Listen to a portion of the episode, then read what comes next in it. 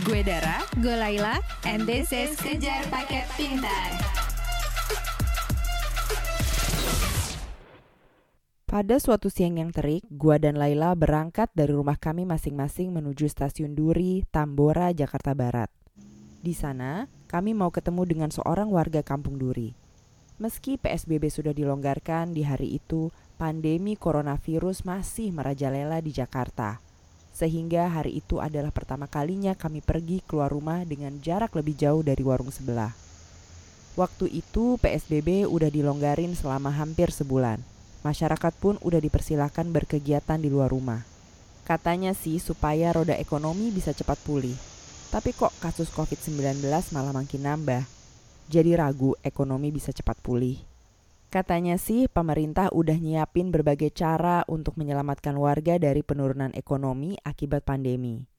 Salah satunya dengan nyiapin insentif untuk pekerja non-P N S dan B U M N yang aktif terdaftar di B P J S Ketenagakerjaan dan bergaji di bawah lima juta rupiah per bulan. Tapi gimana dengan warga golongan bawah yang dengan upah harian dan gak terdaftar di B P J S Ketenagakerjaan? Bagi mereka, perjuangan hidup semasa pandemi corona jadi berkali-kali lipat. Sebelum corona mungkin mereka masih bisa cari uang untuk makan dua kali sehari. Tapi begitu corona menghantam, makan sekali sehari aja sulit banget karena mata pencaharian mereka putus total. Di episode ini, kami mau ngajak lo kenalan dengan dua orang ibu-ibu dari Tambora, Jakarta Barat. Mereka adalah Mama Atta dan Madam Devi.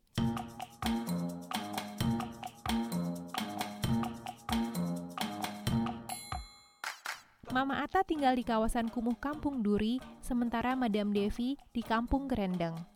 Kedua ibu-ibu ini termasuk dalam golongan kelas bawah yang, seperti kata Dara, adalah golongan masyarakat yang paling berat menanggung beban pandemi covid sembilan belas. Setelah pandemi gini, Mama Atta dan Madam Devi sempat nggak punya pemasukan sama sekali sebelum akhirnya mereka mencoba berjualan kue. Kita kenalan sama Madam Devi dulu ya. Sebelum pandemi, Madam Devi sibuk bekerja sebagai penata rias, sekaligus bermain teater di waktu luang. Tapi pandemi corona menghentikan semua pekerjaan meriasnya. Madam Devi pun beralih profesi jadi pembuat dan penjual kue-kue tempo dulu yang didagangkan secara online lewat media sosial. Kami nggak menemui Madam Devi di Tambora, tapi cuma ngobrol dengannya via video call. Suaranya lembut, orangnya juga ramah banget. Saat kami bervideo call, perempuan paruh baya ini tampil sederhana tanpa riasan. Rambut panjangnya yang dicat kepirangan, agak digelung ke belakang. Madam Devi tinggal di Kampung Krendang, Jakarta Barat yang padat penduduk dan rawan tindakan kriminal. Karena COVID, kepala kampung meminta warganya untuk membatasi kegiatan dulu. Otomatis, roda ekonomi di sana terhenti termasuk untuk Madam Devi. Sebelum COVID aku kegiatannya sehari-hari sebagai penata make up. Terkadang bisa seminggu satu kali, bisa ada dua tempat gitu, gitu ya. Tapi hmm. setelah, setelah COVID gini ya udahlah, ambiar. Terus aku juga kerja di uh, apa namanya di klub hmm. malam ya, salon klub malam gitu. Klubnya juga tutup kak?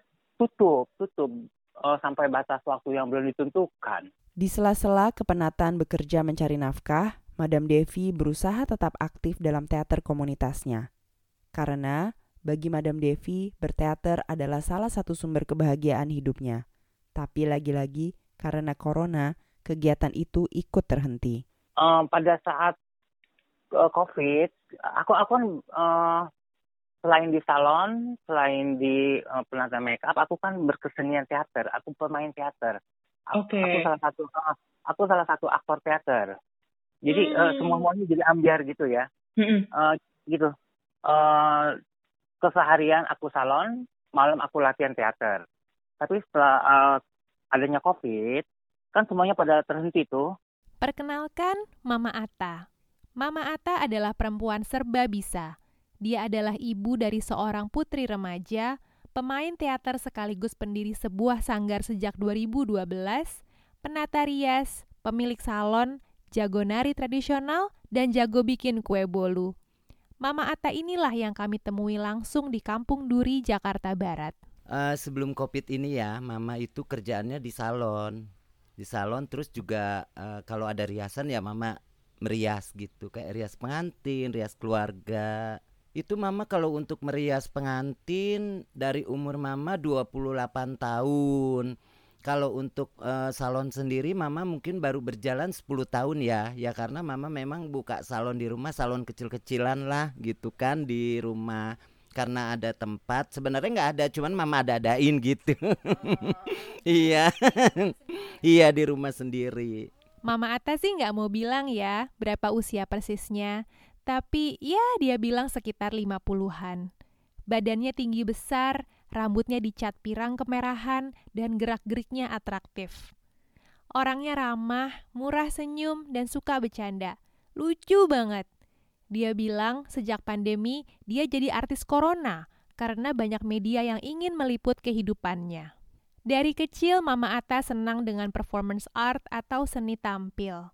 Dia suka nari, juga akting di atas panggung, mulai dari ngelenong, bermonolog, sampai berteater.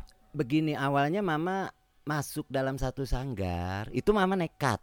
Mama nekat kenapa? Karena Mama lihat, oh ini ada satu sanggar uh, isinya tari-tarian, ya udah. Dan itu sempat Mama ditentang sama bapak Mama. Katanya kayak orang kaya kelakuannya, ikut-ikut nari gitu kayak punya duit. Akhirnya Mama nekat dong. Mama nekat, uh, Mama ikut lomba, terus ikut ujian nari yang akhirnya Mama memang dapat juara satu dan gak bayaran satu tahun. Terus pas itu akhirnya Mama ditunjuk sebagai pelatih di sini, di Gelanggang Remaja Jakarta Barat. Terus Mama mencoba terjun ke ngajar dunia modeling kayak gitu. Dan banyak murid-murid Mama yang berhasil kayak gitu sih. Mm-mm. Dari dulu Mama Atta memang suka membantu sesama warga. Jadi kalau kampungnya bikin lomba tari anak-anak misalnya, dia bakal senang hati melatih para pesertanya. Kalau R T-nya mengadakan imunisasi massal, dia juga bakal bantu-bantu tuh nimbang para balitanya. Gak heran kalau Mama Atta jadi dihormati oleh warga Kampung Duri. Gak heran juga kalau ternyata cita-cita asli Mama Atta tuh sebenarnya bukan terjun ke dunia seni, melainkan dunia hukum. Sebenarnya dulu cita-cita Mama sih mau jadi jaksa ya. Jadi jaksa cuman ya karena kendala. Mama sekolah ini gak, gak tinggi loh, cuman S M P. S M P alhamdulillah lulus karena uh, ekonomi keluarga kan dulu. Mama Atta punya minat besar terhadap dunia hukum dan politik. Bahkan di masa mudanya, dia pernah loh jadi simpatisan sebuah parpol besar. Alasan ketertarikan Mama Atta terhadap dunia hukum adalah karena dia kepengen banget memberi keadilan kepada masyarakat. Apalagi sebagai rakyat kecil, Mama Atta ngerti bahwa hukum Indonesia longgar ke kalangan atas, tapi ketat ke kalangan bawah. Dengan kata lain, gak adil. Oh iya, Mama ya. Mama pribadi gini, karena Mama ngelihat dulu enak banget gitu ya, jadi jaksa gitu kan. Bukan masalah apa sih bayaran yang besar atau apa, karena hukum itu zaman dulu kan memang benar-benar hukum, gak kayak sekarang kan. Ya, uh, kalau sekarang ada istilah Mama juga gak ngerti itu. Mama mungkin baru ngerti sekarang. It, hukumnya sekarang itu lebih runcing ke atas ketimbang ke bawah. Dan di situ Mama aduh, aduh gitu kan. Kasihan kaum kecil kayak gitu. Menurut penelitian Koalisi Seni, seni dan budaya bisa mengembangkan potensi yang ada di masyarakat. Salah satu contoh kasus yang terkenal adalah Sanggar Anak Akar. Sejak tahun seribu sembilan ratus sembilan puluh empat, Sanggar Anak Akar mencoba membina anak-anak jalanan Jakarta untuk main teater, sehingga mengalihkan energi dan potensi mereka melakukan tindak kriminal. Seorang alumnus Sanggar Anak Akar, Des Boy, cerita bahwa pendekatan seni seperti berteater, bernyanyi, dan menari berhasil menyentuhnya.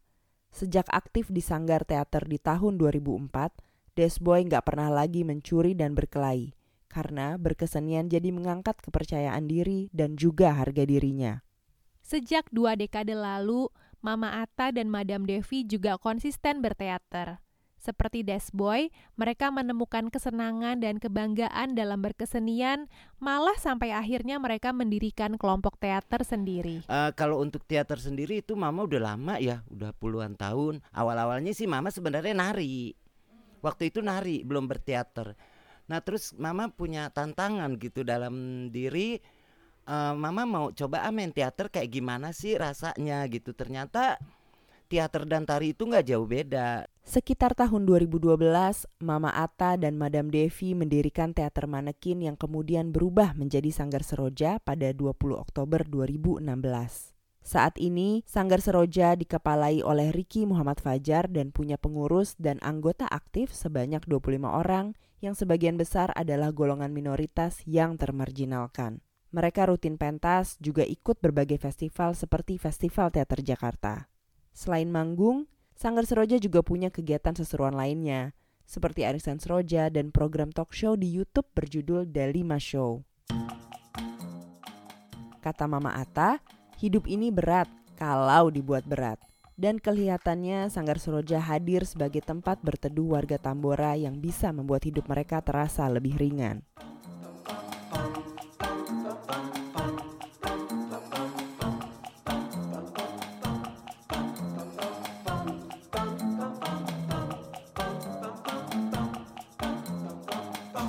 Menurut survei Badan Pusat Statistik, semakin rendah pendapatan seseorang, dampak penurunan pendapatan akibat covid sembilan belas jadi jauh lebih besar.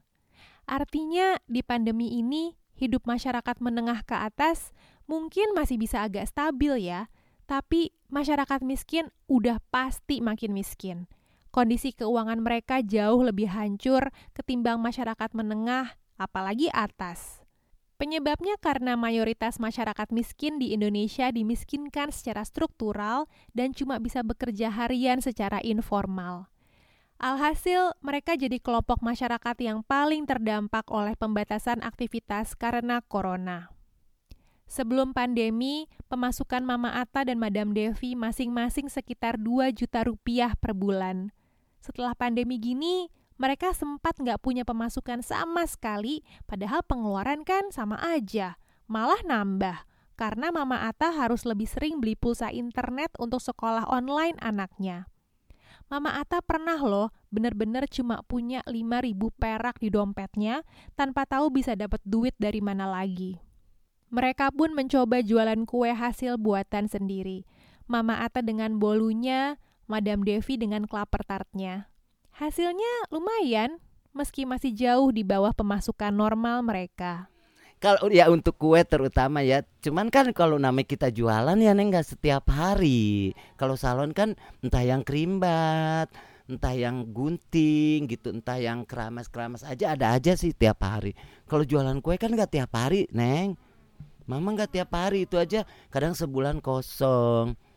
Ya Mama kadang-kadang kayak latihan nari gitu kan Mama dikasih uang makan gitu lima puluh, seratus gitu kan. Mama Atta cerita, salah satu temannya, Meta, yang juga anggota Sanggar Seroja, hampir bunuh diri karena frustrasi akibat pandemi. Tapi seorang teman Mama Atta yang lain ada yang betul-betul menghabisi nyawanya sendiri karena alasan yang sama. Untungnya, ketika Madam Devi atau Mama Atta sedang sangat kesulitan, Ketua Sanggar Seroja Ricky Muhammad Fajar bekerja sama dengan komunitas Q L C untuk menawarkan bantuan. Maka dibuatlah berbagai solidaritas sosial, dari mulai penggalan dana untuk paket sembako hingga dana pinjaman untuk memulai usaha baru. Solidaritas sosial ini sempat viral di media, sehingga donasi yang masuk pernah menyentuh angka seratus juta rupiah. Mama Atta pun jadi beken, karena banyak media yang meliputnya. Makanya dia bilang, sejak pandemi dia jadi artis corona. Madam Devi pun cerita gimana dulu Nurdiansyah, seorang anggota Q L C, mendorong dirinya untuk mulai berjualan. Awalnya Madam Devi sama sekali nggak tahu dia bisa jualan apa, tapi akhirnya dia menemukan jalan. Oh, tadinya aku nggak mau, bukannya nggak mau. Hmm. Aku aku nggak ngerti. Aku hmm. mau usaha apa? Ditawarin kan sama Ketua Sanggar Seroja, sama Mas Nur, Mas Nur Nur Nurdiansyah. Mm-hmm. Uh, ayolah Bu, kamu usaha, kamu bisa. Aku, aku pura-pura. Aku bisa apa? Aku aku nggak bisa masak, aku nggak bisa buat kue, nggak bisa baking, aku nggak bisa.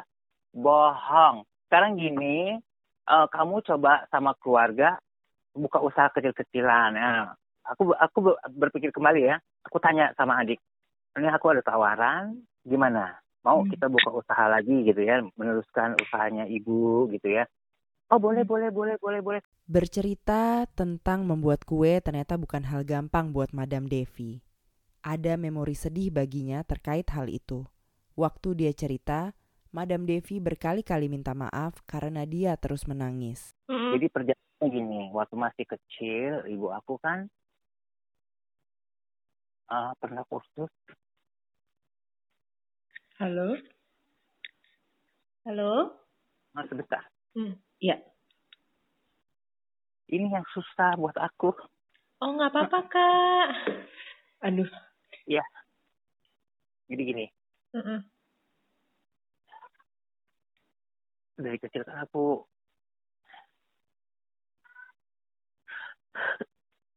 enggak. Ini yang selalu aku takutkan. Karena nggak nggak apa-apa, Kak. Aduh, oke, oke. Kalau aku cerita sama sama Mama.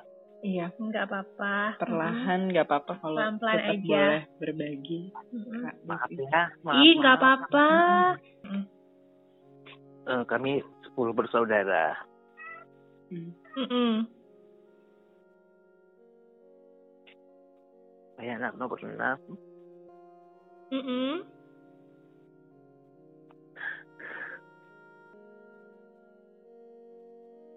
Aduh, ditunggu gak apa-apa ya? Ih, gak apa-apa, Kak. Ternyata masak-memasak kue mengingatkan Madam Devi kepada almarhumah ibunya. Kelihatannya sang ibu memang sangat berpengaruh dalam hidup Madam Devi. Dengan haru, dia bercerita bahwa buku resep ibunya lah yang memberikan dia ide untuk jualan kue semasa pandemi ini. Oke okay, ya, uh, saya tahu, intinya saya tahu dari ibu saya. Oke. Okay. Oh, kita kembali lagi ke adik-adik saya ya. Nah, aku tanya sama adik, gimana kalau kita buka usaha, kita buka dari resep ibu. Hmm. Hmm. Aduh, kemudian kan adik saya yang pegang buku resep itu ya.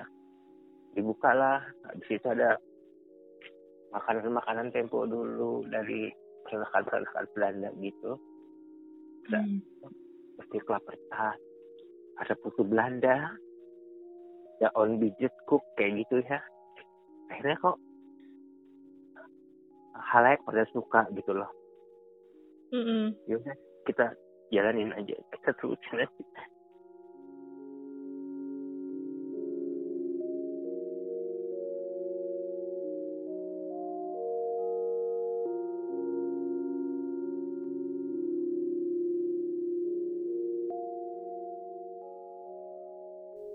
Kata Shakespeare, apa arti sebuah nama? Kadang penting banget sih, nama bisa jadi branding yang memberikan gambaran diri lo atau gimana diri lo pengen dilihat. Madam Devi sendiri punya banyak identitas, sehingga dia punya banyak nama. Sebagai lelaki, dia adalah Endeng Hamdani. Sebagai pemain teater, di komunitas Ikatan Drama Jakarta Barat, dia adalah Dani Hussein. Sebagai perempuan, dia adalah Devi Bernadette. Sebagai pembuat kue, dia adalah Madam Seroja. Masalah hmm. nama, aku kalau main di teater, jadi kan di Jakarta Barat itu ada komunitas teater Indrajaya, Ikatan Drama Jakarta Barat. Aku kan suka main di teater tadi dua puluh empat, hmm. atau teater kakak. Nama aku tuh Dani Hussein. Orang-orang kenalnya aku Dani Hussein. Untuk festivalan aku Dani Hussein. Hmm. Tapi kalau oh, kalangan transgender aku pakai nama Devi Bernadette.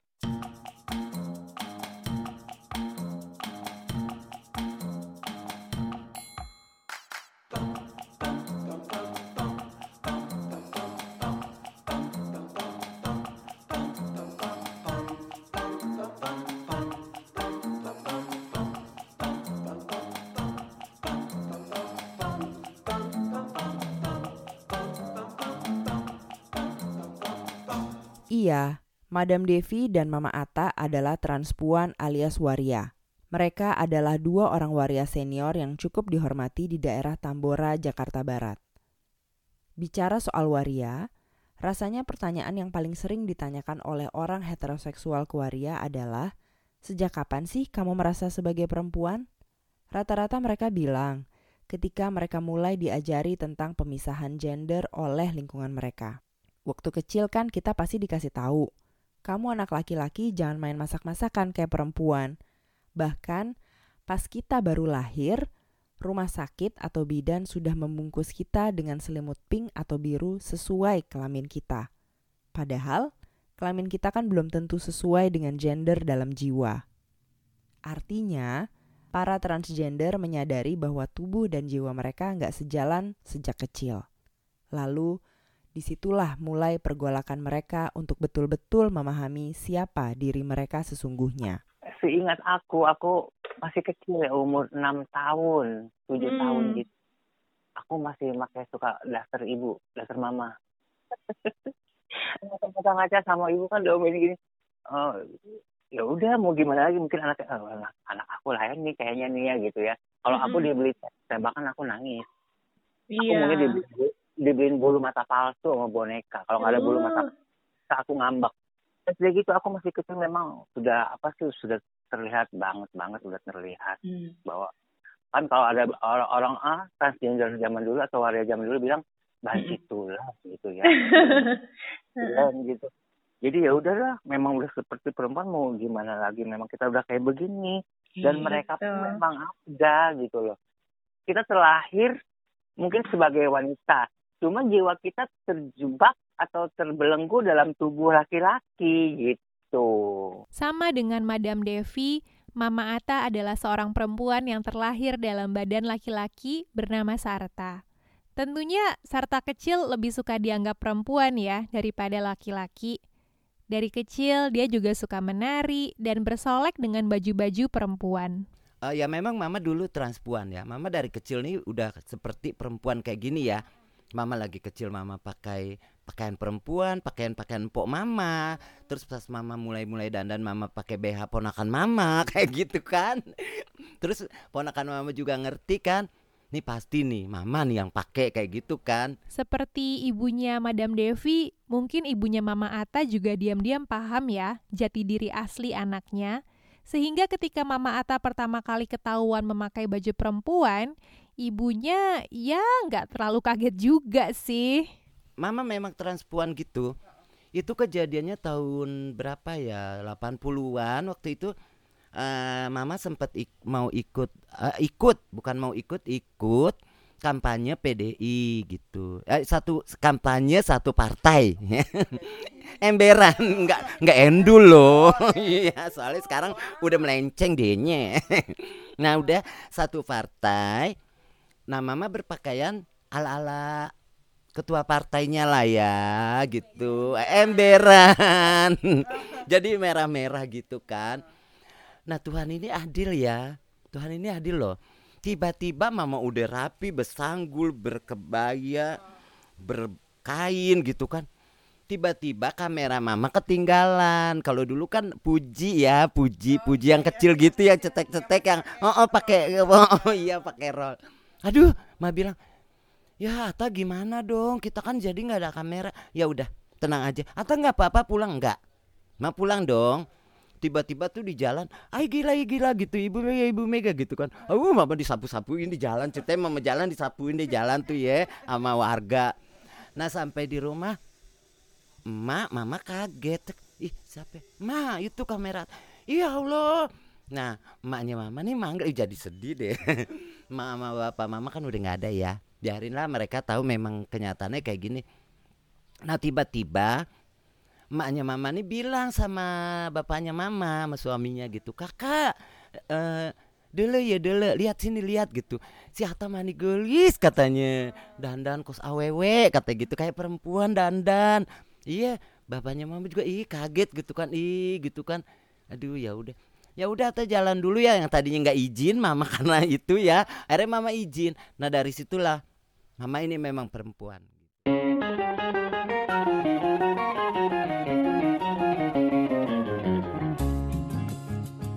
Jangan kemana-mana, di episode berikutnya kita akan lanjutkan cerita tentang mama-mama Tambora ini, termasuk tentang masuk ke toilet umum, tragedi Mira di Cilincing, dan menjadi ibu sebagai seorang waria.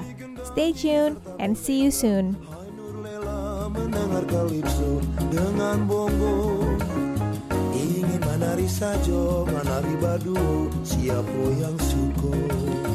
Nur Lela memang cantik, usapkan kena lirik, hati bak dijenti. Sopan sapa tegurnya, manis senyumannya, itu yang menggoda. Aduh kalau berdendang, lagu dendang sayang, rasaku di awal.